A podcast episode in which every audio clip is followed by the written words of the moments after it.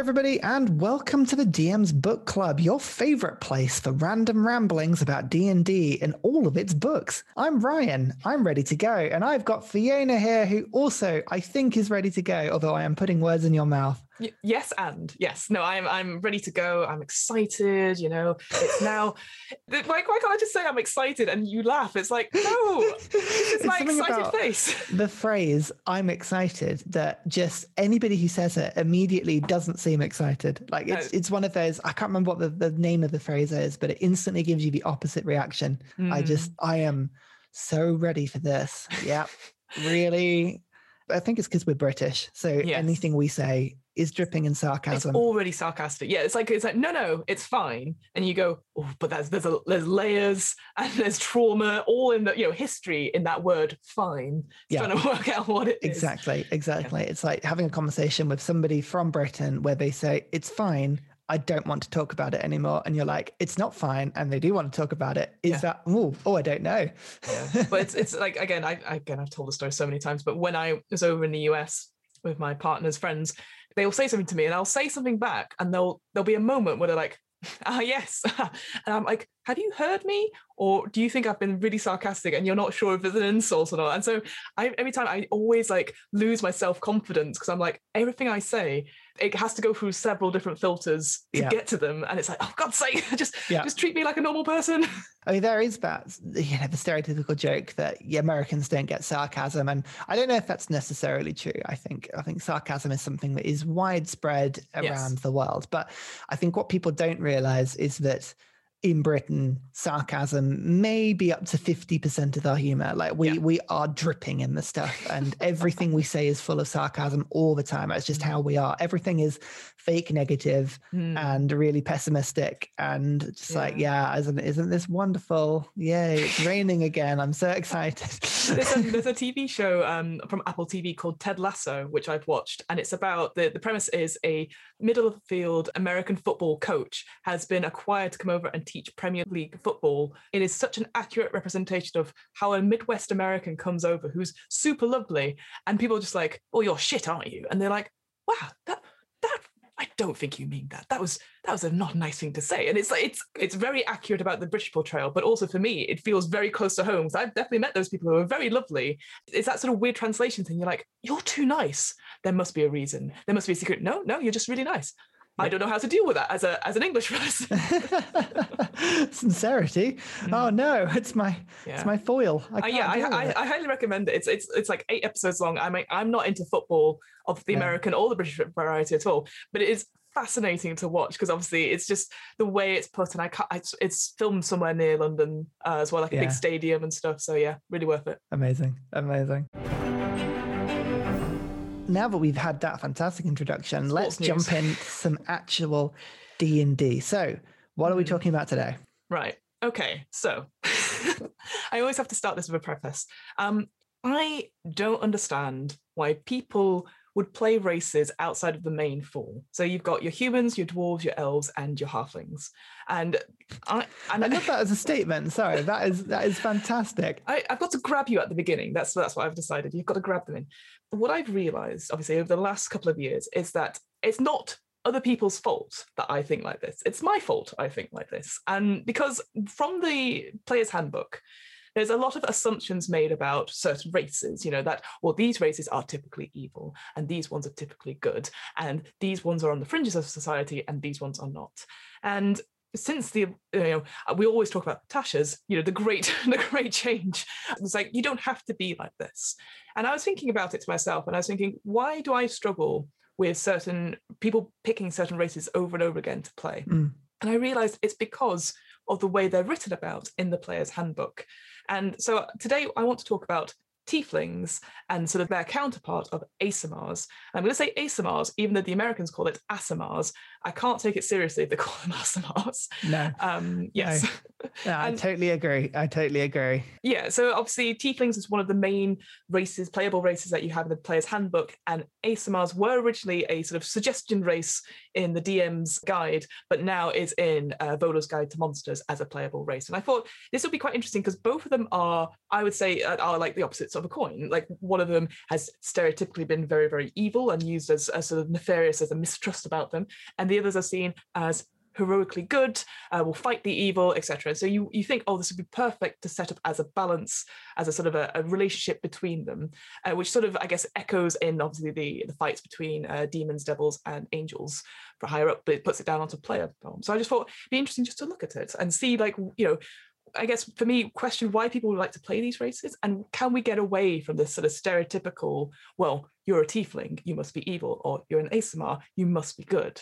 I think that that's hmm. sort of the aim of this episode. No, I like it. I like it. As I say, the player's handbook was written years ago now in a way and a world that is slightly different to the one that we are currently residing in and certainly d&d has evolved a lot over the last couple of years especially in terms of how people are viewing choice and characters and backgrounds and a lot of the flexibility and, and character creation that comes with that. So mm-hmm.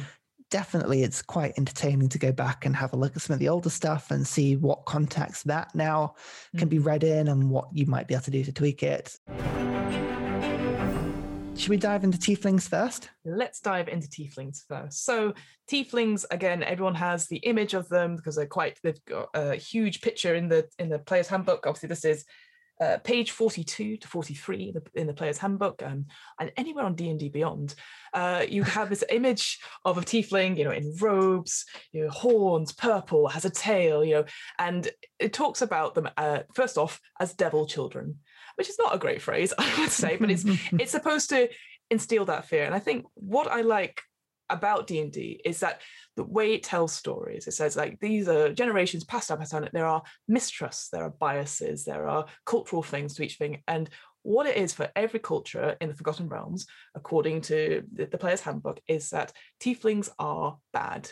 They are, you know, you do not trust them because way back when their sort of the creation or how they came to be is that there was a pact with Asmodeus, so the, the Lord of the Nine Hells. Mm-hmm. And as a result of this pact, or as a result of this one thing, they are paying, all these tieflings are paying back for what happened in this pack. So it's not only that those tieflings at the time, but it's their, their children, children's children, and it's gone on for generations, generations that they're holding this sort of trauma. They are greeted with stares and whispers wherever they go, and and to the point where they suffer violence and insult, which I think is something I'd want to talk about in a little bit. But it's just because this one thing that they did has now sort of marred the rest of this race. And I found it fascinating, again, going from the player's handbook, what, you know, it's written as these are evil races. These, these feel like there's no redeeming features for them as a, as a race. So in my head, back at the time, I was like, well, why would you want to play this? Why mm. would you want, you know, unless you were like, okay, we're going to play the anti-hero campaign, or I want to play someone that's that's not like that. Why were so many people playing tieflings? And as I sort of read sort of this and thinking about what Tasha says, is like, well, obviously we can't blame people now for things that have happened you know uh, has come before that other people did. And i think what i'd hope and I, I know we've said this before is that i hope in the you know when they revise this or when when we ever move to a new edition that stuff like this is taken out. Like it's, it's an example of something that happened but it doesn't apply to one uh, race or one heritage. It can apply to any heritage if they want to play that. And it's about to me setting that expectations I guess with setting expectations with alignment. Like we've had this conversation. Actually, we're talking about Curse of Strahd. I have one of the players asking me like, "Well, what if I want to play an evil character?" And I was like, "Well, that's fine, but are you? But are you using that as your motivation for everything, or is it like you're doing it per action? Whenever you get a choice, are you constantly taking the evil approach?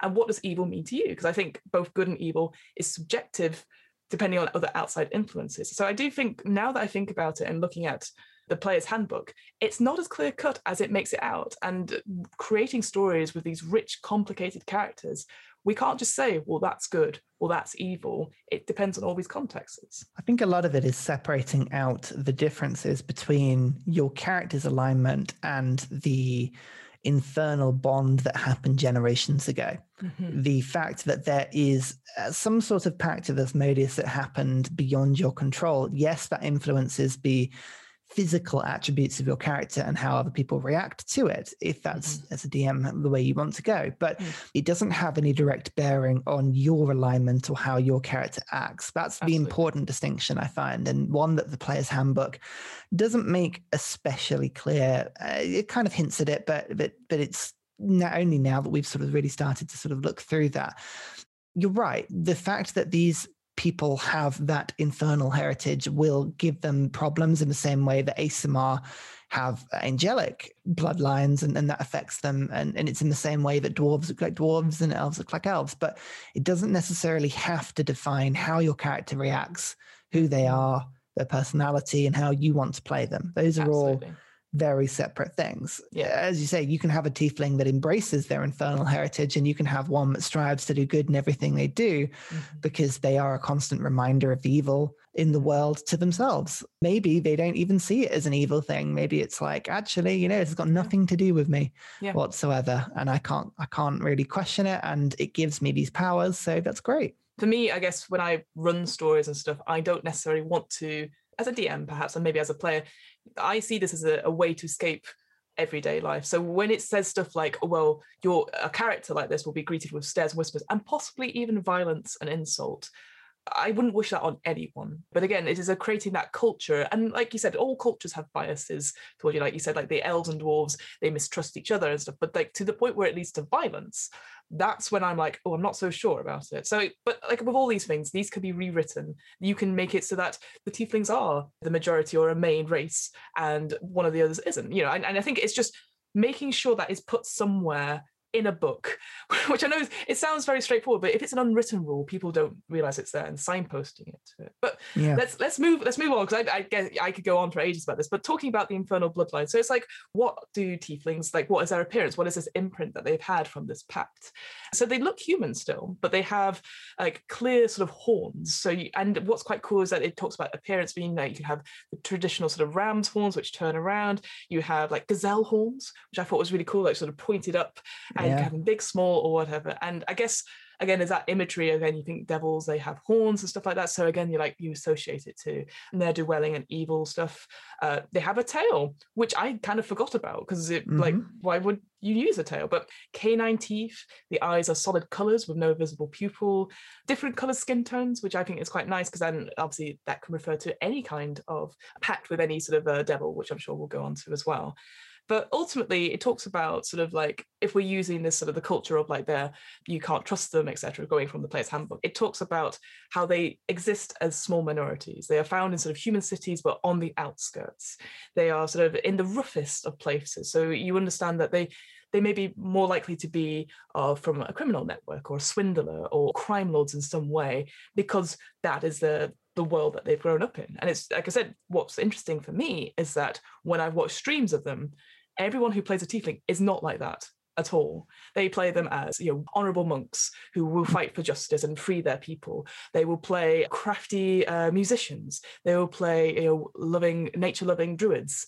And that to me again because of that disconnect from what I read and what I saw, I was like, well, why are people doing this? And I was like, now I'm like, well, obviously they do this because this is this is so sad. Like, why would you want to play a character that suffers all these injustices when you could change the story. So I just thought, again, going, I know I go on about Tasha's, but being able to change that sort of dynamic and play whatever you want with a with a tiefling is just yeah, just great, really. I have to say, now you mentioned it, the tail I always forget as well. It's just such a little thing, but mm. not not a little thing. It's a huge personality thing that I guess stands you apart as a character. And yeah. and yeah, no, you're right. It's it's all of that stuff to do with the actual background of of who this race is. As a DM, you have the choice to change that and to apply it in, in such a way that you want. So you can remove or change or, or add in detail on any of that sort of background. Yeah. In terms of actually playing a tiefling, then, so mm. what sort of traits have they got that you've got to keep an eye out for? So, with terms of traits, obviously, age, they're a bit like humans in a way, maybe last a little bit longer, last a bit longer, as the humans just like die off. They have superior dark vision, so they can see in the dark 60 feet, which again makes sense because uh, anything with uh, devilish, devilish heritage can't say that uh, in the morning that, that will have like some sort of dark vision for that resistance to fire so this is going off the sort of player's handbook one which assumes uh, the tiefling is from Asmodeus, that sort of lineage, I guess. But obviously, we'll go into the fact that obviously with all the nine archdevils, there's different uh, resistances they can have and replace stuff with. Um, they have this thing called legacy, infernal legacy, and again, it changes depending on uh, which archdevil you are part of. But in the in the player's handbook, you've got thaumaturgy, hellish rebuke, and darkness, and those are the sort of ones you spells you can get as a sort of innate spellcaster you get at different levels. finally, you just go, what languages can you speak? Well, you can speak Common and Infernal, which might be useful uh, depending on, on where you go. But again, with Tasha's, you can switch that out. Um, yeah. But that's pretty much it in terms of uh, like the, the sort of cool things you get as tieflings. I mean, dark vision is always really good. It's always helpful. Resistance to fire is a good one early yeah. on, I think, because obviously if you're fighting dragons or you there's explosions nearby, halving that that's pretty pretty good as well. Absolutely, and it's it's one of those things. Resistances, you forget how useful it can be until you're fighting, yeah, the dragon, and you're like, oh no, hang on, this is yeah. good. I'm I'm I'm cool with this. This is fantastic. I think traditionally they were seen as being very good sorcerers, mm-hmm. bards, paladins, anything that involves having a little bit of charisma. Although, again, stats these days can be changed a lot and, and, tweaked as you want. But yeah, they were definitely seen as a, a face player. So somebody that wants to be upfront and doing a lot of role playing or a lot of interacting with mm. NPCs and the environment because charisma is a very utilized skill. Having some intelligence works as well. Um, not many, actually, really at all, races have intelligence as a boost. So mm. unusual of that one. It's worth pointing out again because I mean we've had sessions on this and it's a difficult one to remember sometimes. But devils and demons and D and D are two very different things, and mm-hmm. this is definitely the devil lineage. Mm-hmm. So when we talk about things like hellish resistance and infernal, legacies. This is to do with the nine hells and with Asmodeus rather than demons and demon lords like Graz'zt and uh, you know all of the other ones. And yes. it is worth keeping that in mind because as I say, there are now variations of tieflings and the abilities mm. that you can have with them, which I, I, guess is sort of what we're going to have a look at next. And mm. it's all to do with the different layers of hell. Mm. Uh, I would, as a little bit of a narration point, if you don't know about the layers of hell, we've actually done a session on the hell generally, and I think we've done another session on Zariel, who's who's one of the mm. devil, the greater devils, devil lords. I forget what the sort of official title of them is. Yeah. Maybe I need to go back and watch that or listen to that podcast again as a I've just yes. totally forgotten myself. But yeah. what other different tieflings can we have? yeah, exactly what you said. Obviously, um, you have the sort of nine archdevil or devil lords of each layer of hell. Uh, Zariel will be the one people will probably recognize the most because obviously there's a whole dedicated adventure to Zariel's level of Avernus, a descent into Avernus and reading it again because it's it's it's very short and, and pithy each of these sort of descriptions that if you are a tiefling of this lineage. And all that changes really is the legacy stuff that you just change like what spells you know at different levels and stuff and gives you sort of insight into like well these again typically, if you are formed from this pact, you're good at these things. So, for example, in Zariel, it says you are stronger and receive magical abilities that help aid you in battle. Uh, so, for that, you get thaumaturgy. Everyone loves a good thaumaturgy, uh, searing smite, and branding smite. So, again, stuff that will power you up when you attack other ones again to remind people we've got Dispater. I will say I've forgotten how to pronounce all of these things because it's been so long. So forgive me, forgive me if I say them Dispater, wrong. Dispater, I, I don't actually know. It's yeah. it's one of those, isn't it? It's one of those. Uh, yeah. So Dispater is all about secrets and sharing them with the highest bidder. So anyone from that lineage will maybe be good at spying or infiltrating something. And for that, again, their legacy is that you get thaumaturgy, disguise self, and detect thoughts which I, again could be very useful if you're you're building sort of a character who is as from a spy network or is just generally like um oh, a charlatan is what I'm thinking from a background, which mm. again some of the stuff that they've talked about is that when you're doing a quick build, certainly with tiefling, sometimes they go, oh, and charlatan, which again is not necessarily what you might want to do, but again, it is it is interesting to see how it's written like that. The other one that came to mind was Levistus, who is, again, uh, you might remember this. So Levistus is entombed on like an ice glacier of some sort on, mm. on a layer of hell. And they're known for offering bargains to people who can't escape a certain doom or destiny, which I, I always loved as sort of a you can't get out of this, but I can help you. And you wonder if the consequence of, of that offer is worse than death itself, which I just thought was great. uh, for their legacy, you get uh, Ray of Frost and Armor of Agathys. And Armor of Agathys is one of those ones, again, Critical Role uses it quite a bit, where it's just it's just this really cool effect. And I just, I, when I see it, I was like, oh, yeah, I, would like that. Which doesn't doesn't necessarily justify escaping my doom for a certain death, but I, I just thought that was uh, was really cool. Yeah, there's there's a tiefling for every type of devil, really, and as I say, it's all about creating that thematic link between the bloodline and the heritage of your tiefling and the abilities it's got.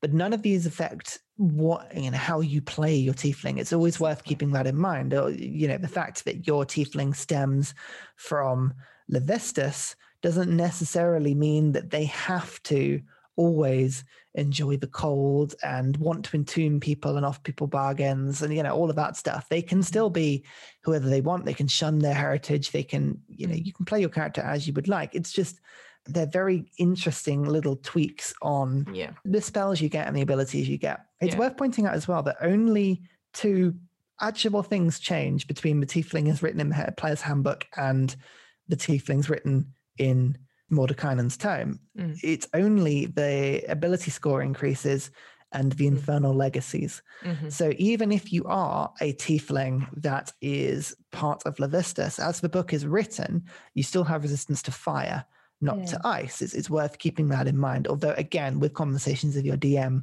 you might be able to change those resistances Mhm. accordingly. I know that, for instance, Critical Role did that with one of the tieflings in the group before this book came out. They made her into a sort of frost Mm. tiefling with resistances to frost and using ice based damage with the hellish rebuke. Mhm. So that was a tweak that happened before these sort of tweaks were a thing. So there's all kinds of customization that you can do. Mhm. I think as I'm looking at it, it seems like the book wants to continue the charisma plus two. Yeah. That doesn't really seem to go anywhere. It's just other little sort of sub traits. And I mean, yeah, I mean, some of these are, are really, really cool. It, it's well worth going through Hmm. the what the, the sections about the blood war and about uh, generally the layers of hell and how these things work because it's just oh the, the lore here is is thick and interesting and absolutely mad i find I agree. Like it's it's again that sort of thing where getting information, getting these story hooks about this is how your character came to be doesn't have to say how you play that character, but just that, that little history. It's I, I guess for a DM maybe more than a player. I'm not sure, but uh, yeah, I just love having that knowledge and learning about these things and like just being how can I twist it into my own story perhaps. But just to also say as well, if none of these um, tiefling the heritages really catch your eye, or like, oh, I'm not so sure, there is a variant tiefling, which you know it does say that not all tieflings come from Amos, uh, as oh my god, Amodius. Can't even say Amodius now. Um, you know, you can have different things, and what it does is that you it talks about like, well, if you want to change your appearance, you can do a roll one d4 plus one, and you can choose from stuff like small horns, fangs, forked tongue, cat-like eyes, six fingers on each hand, mm, goat-like legs, cloven hooves, a forked tail, etc., etc., etc. And you have so you can have change that look about you if you just want to have certain things.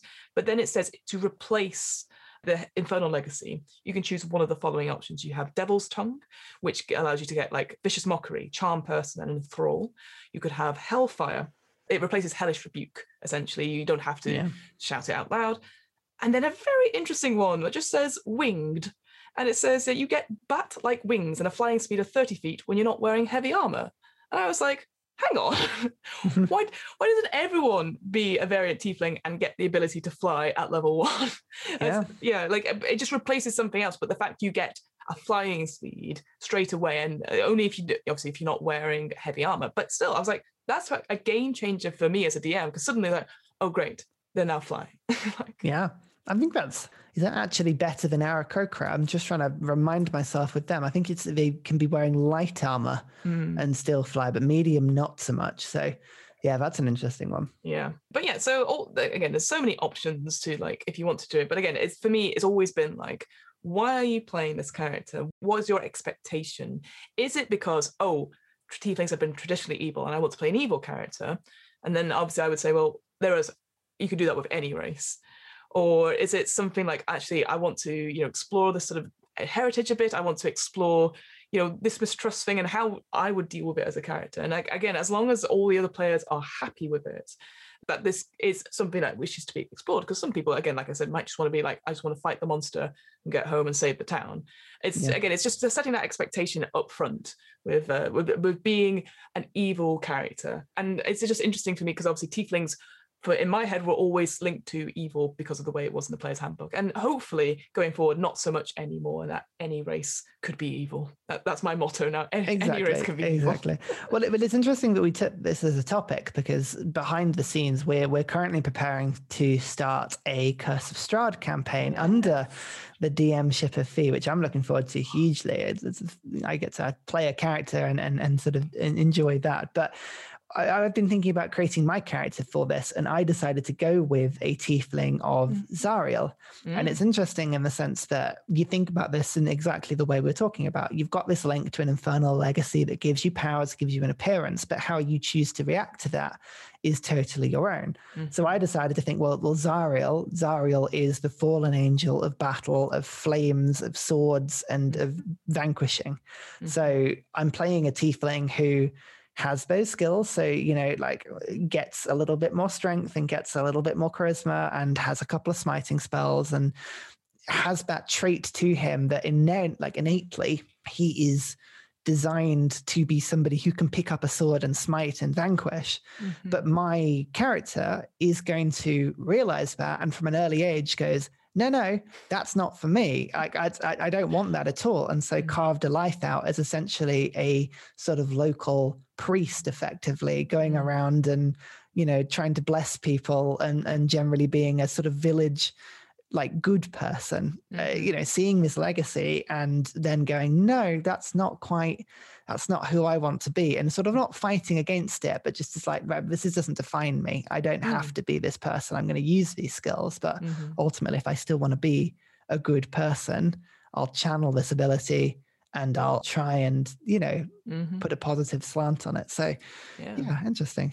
And then just going from the opposite side of that. So, from my point of view, reading reading Curse of Strahd, the obviously Barovia itself as is a demiplane where the locals have not seen or heard of you know all these different kinds of races. So it says in the book quite clearly is that anyone that does not fit the necessary like well we don't recognize it are faced with mistrust. And that's not just for tieflings that's could be for any races that are, are seen as different. Because again because they've lived under this rule of fear it's going to be very interesting for me to play it. Like I've I've said to everyone that they can play whatever they want apart from anything that can fly, uh, as my one rule. And it's been interesting having these conversations as people wanting to play different races. Because then again, in my head, it's like, well, why would you want to do that? But then trying to go like, okay, forget that.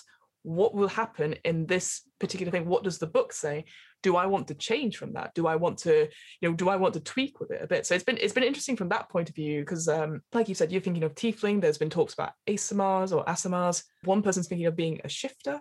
Uh, you know, so it's all these different things. Which like these are you know really interesting characters and way to explore them. But it's like put them into this world which has certain set hierarchy or set sort of uh, assumptions it's I, I, it's going to be really interesting to play. I'm really really looking forward to it. Yeah, yeah, it'll be fantastic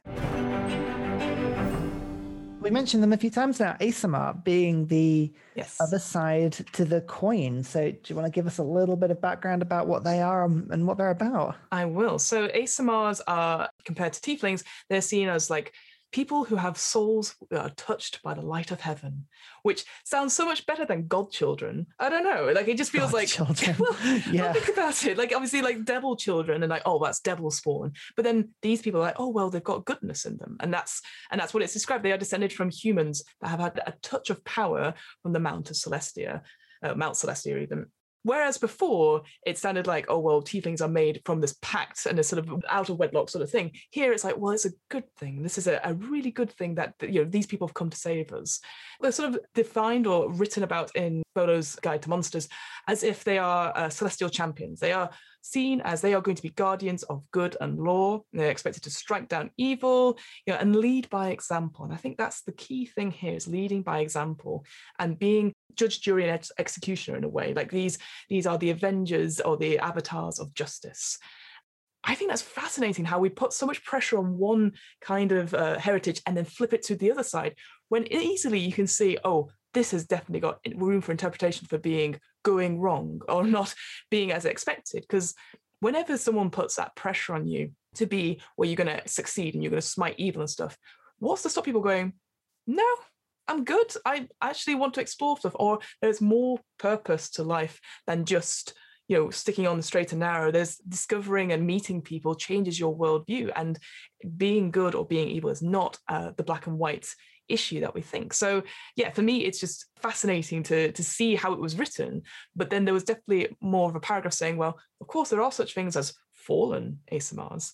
Whereas obviously in Tieflings it said, well, obviously there are good Tieflings, but at the same time, most tend to be evil. So I just it was just a really interesting balance for, for reading about them. Again, treading that balance between these are influenced by good, but they don't necessarily have to be good. In the same way that a mm-hmm. Tiefling can fight against their infernal heritage and decide to try and be as good as they can this describes, you know, that gift of, of Mount Celestia being almost a thorn in some Aasimar mm. side, that constant expectation that they're supposed to be good and that people love them and greet them with open arms. And they're just yeah. thinking, no, I don't want this. I, I want to be that evil person. I want to do things. And they fight against it. So mm. the actual character and how you play it is totally up to you. Mm. I think there's some really interesting sort of ways of playing that, where the you know, is, is an Aasimar's fallen nature actually part of who they are and choices they've made, or is it mm-hmm. something that was given to them, like the fact that they are an Aasimar in the first place? Mm. Uh, did they fight against it? Did they try for redemption, or is it not of interest to them? It's mm-hmm.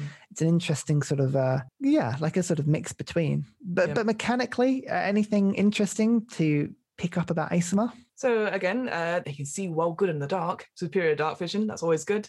Yeah. Um, they have celestial resistance, so resistance to necrotic and radiant damage, which is it makes sense in a way. Um, again, compared to tieflings, it's like, oh, they get against like a, a, general sort of fire one, whereas necrotic and radiant, you're probably going up against more, not superior monsters, but more complex monsters that can do this, or more otherworldly monsters, I would say. Yeah. creatures. Yeah. Healing hands. So you gain, you can, it's basically, um, oh God, what's it called that paladins do now. The uh, yeah, lay on hands. Lay on hands. Yeah. Wow, my bl- hang on error. Uh, so you can gain a number of hit points equal to your level once per long rest. So obviously, you know, you can you can bit that out.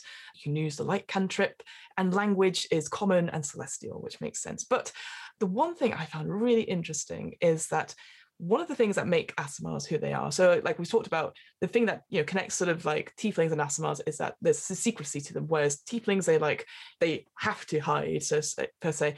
Aasimars also have to do the same thing because you know they're like you said they're seen as good everywhere, so they'll have like you know hoods or, or shielded helms, etc.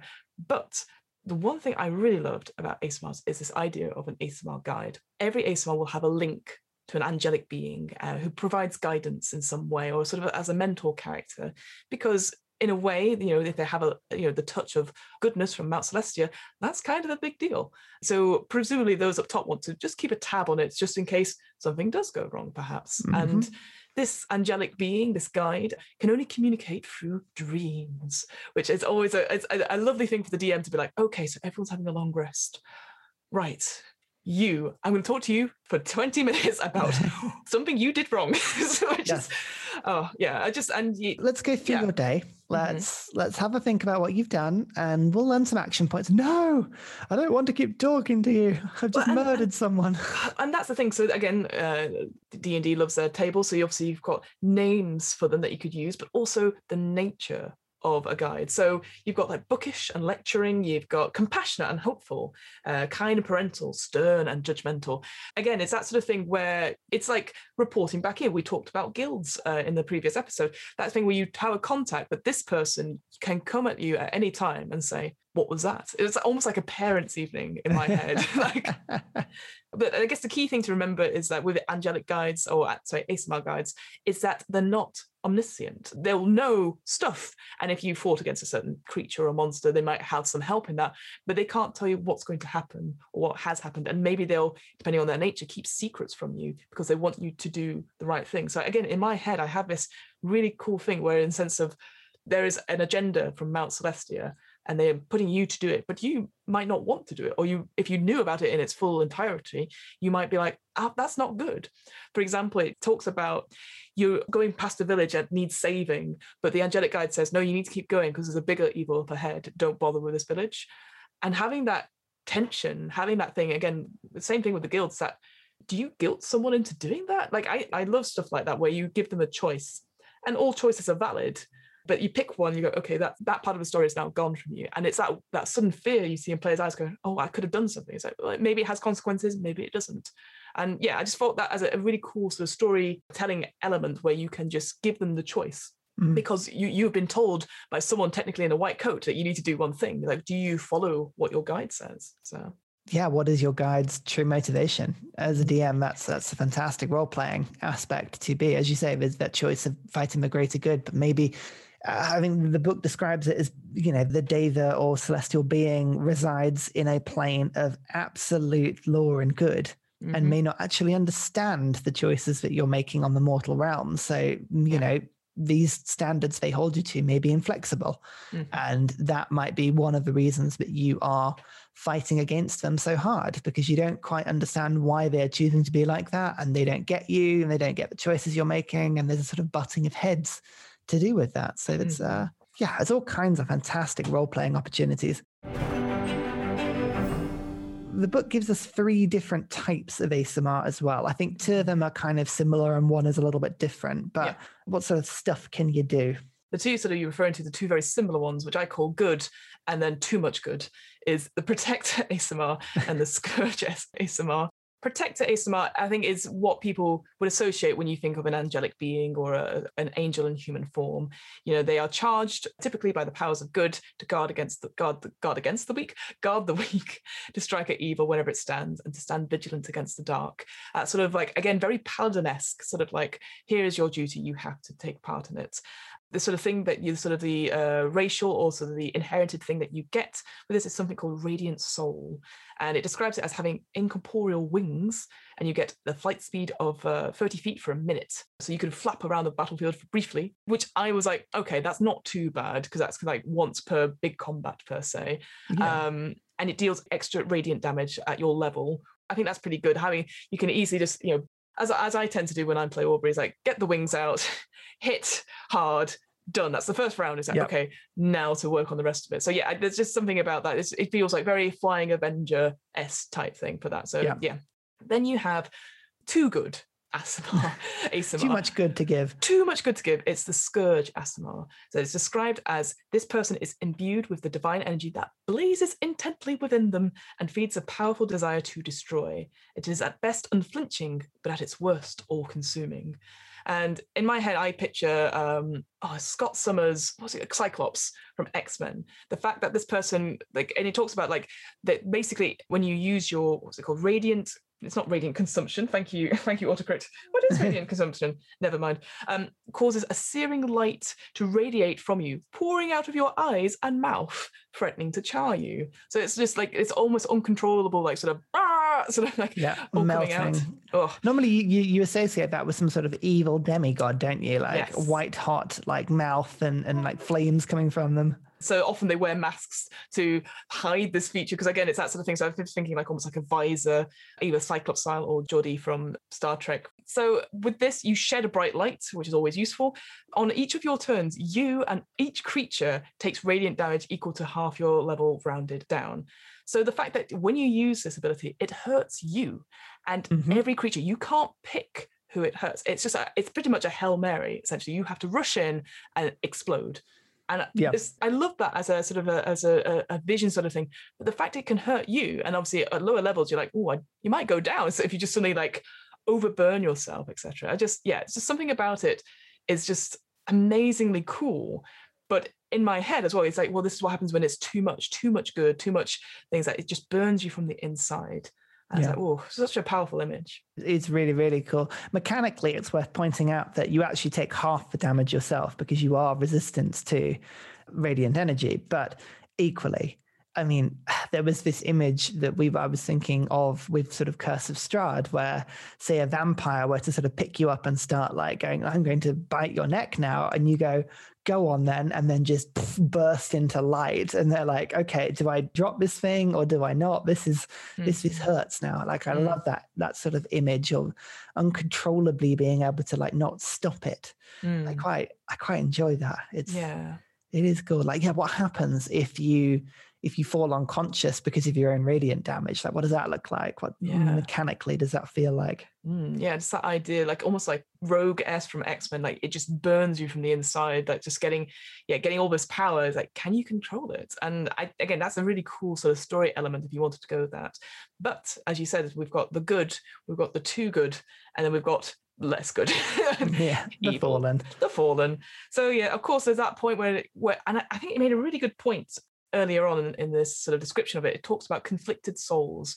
So Mm. throughout their whole life, Aasimars are told like, well, you have to be good, you have to do this, you have to do this. It's for the good of everyone, the greater good, as I like to, you know, the, The greater, greater good. There's a point where it says some people turn away from it and even turn to evil because they see this as brainwashing. And I just thought that sentence, that sort of line was such a cool concept. Again, talking about this having hidden agendas, holding things away as the guide away from your Aasimar player. They'd be like, well, hang on, why didn't you tell me? Why don't you trust me?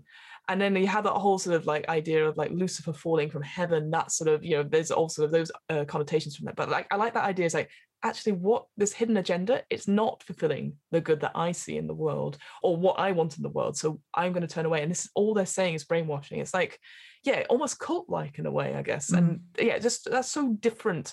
Because again, that sort of image, like, well, you know, power of gods, you know, uh, it's all for the greater good and stuff like that. But actually, it's the same reasoning people would say that if you're a part of a cult. And yet, you don't necessarily see that because you think, oh, well, tieflings are the, the ones that have this, and they're the ones with the cults bringing back ancient gods and stuff. So, Mhm. yeah, having this idea that they're turning away from good. uh, It says in the F- Fallen Aasimar thing, you're touched by dark powers as youth or turn to evil in early adulthood, whose inner light has been replaced by a shadow. Whoa. Oh, Ugh, ah. I know. Not so Aasimar anymore, are you? Absolutely. Um, yeah, and for this, your sort of special inheritant feature is necrotic shroud. So this time you have two skeletal, ghostly, flightless wings. So you can't fly, but you look bloody badass as you do it. Mhm. And then people become frightened of you until the end of your next turn. Uh, so again, uh, just having that starting off, like again, if again if you're playing the big bad or if you're the anti-hero, perhaps using that sort of first move, just like I have wings. Yeah, come at me. Even though you can't fly, again, I can just imagine if you had like um, a protector Aasimar and a, a fallen Aasimar fighting, is that sort of you know evil and good, fight, yeah, all all those imageries there. And then you get for the extra minute, you get the extra necrotic damage when you attack uh, equal to your level. So yeah, it's again just a flip of what the uh, protector Aasimar is, but again, for me, it's just the image of it looked so cool. Oh, it's awesome. No, I absolutely love it. It's really, really, really cool. And again, gives you fantastic role playing opportunities as to whether or not that fallen aspect was something your character willingly achieved, unwillingly achieved, or was given to them inherently, and whether they're fighting against it or not, or Mhm. what does their Deva look like? Have they still got a Deva trying to save them as an Mhm. angelic guide, or has that disappeared and now there's a void? Maybe there was a guide throughout their lives and it just stopped Yeah. after a while. Like, Mm. what happened? for me, I get real big vibes of like good omens, that sort of thing, where you have the cool talking one who was actually was originally an angel, and then you have the angel that talk, and they have to work together to fulfill a prophecy. So that in my head would be a really cool one shot S type thing, and anything to do with Terry Pratchett and Neil Gaiman, just putting that into a world and making it less maybe about good and evil, like the big players as it were reducing it down to the people themselves and the relationships between those two but with all this backstory and this all i guess baggage of what to think about. So yeah that is yeah for me it's actually really really interesting to see that in, in a book i guess. I mean, out of all of these things, is there anyone that you think you might want to give a try to playing, like Aasimar or Tiefling? Anything really sort of does it for you?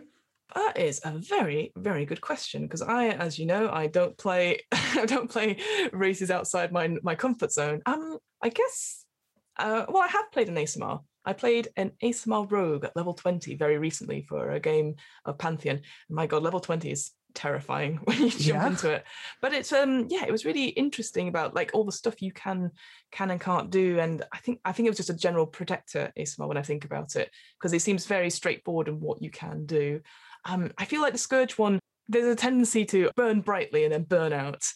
It could be cool for role playing things, but again, maybe it's just a one shot that you are you are facing the good and evil. I think if it was a long term campaign, I think either Protector Aasimar or just a variant Tiefling to be honest with you, just to try just to try it out. And I love the idea of trying out like Hellfire, so having burning hands, actually doing damage rather than Hellish Rebuke, which is I know is a, a reaction rather than attack. So yeah, any any of those sort of variant Tiefling or a Protector Aasimar for sure. Yeah, mm-hmm. definitely. I could play. Oh, Aasimar sound really cool. I'm really looking forward to playing it as a Zariel Tiefling. I mm. must say, mm. there's that element of like fighting against one's heritage. I'm looking forward to sort of giving it a go. Um, nice. I, I, just think, especially when you mix it together with the changes in Tasha about whether or not you want to play your character as straightly written in the book, mm-hmm. it's good fun. You've got lots of opportunities here to really change things as you want and have a go in sort of different ways. So, yeah, I, I think I think there's some really good races here. It's a, a good topic. Ryan, is there anything you'd like to plug? Anything you're up to? Like, what's new with you, man? My phone is currently charging, so I've already plugged it, which is quite good. Very good. Haha, jokes. Come and find me on Discord, UrsaRyan Discord. Um, come and talk to me about D and D and other sort of things like that. What are you up to? What am I up to? I'm, I'm being assaulted by your dad jokes. Um, uh, I am really peppered by them, you could say.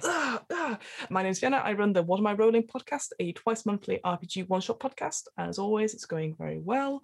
Um, what is there to talk about? I, um, I got uh, asked to be on a Warhammer stream, another Warhammer stream, because uh, they liked me so much last time. They want me back for more. Which you is enjoying Warhammer? It's, I, it's an interesting experience. I thought. You know what?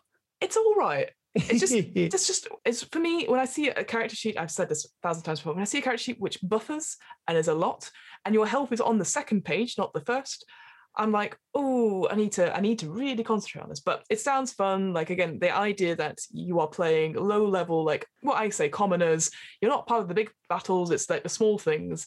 It's definitely wait, I guess the ideal you think of it is like, oh, you're gonna play Space Marines, you're gonna do this. When in actual fact, it's more like Red Dwarf mixed with a bit of Blackadder.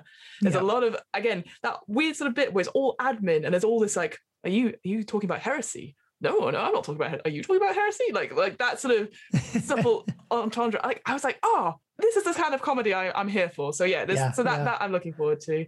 Also, again, uh, exciting news in the fact that we have an offer code now for a local friendly game shop in Burnley, uh, Third Gaming, Third, Third Space Gaming. I'll get the name right one day where if you use the offer code DMBC, you get 10% off your first order there, and that can be on anything. So if you if you really enjoy like Volo's Guide to Monsters, they've got the new D&D books like Candlekeep Mysteries and the new Van Richten Guide to Ravenloft. There you go. Feel free Brilliant. to buy from there. Fantastic. Mm-hmm. Wow, what an episode. What, what a ride. I hope you guys enjoyed it, and we will see you all next time. Goodbye. Bye.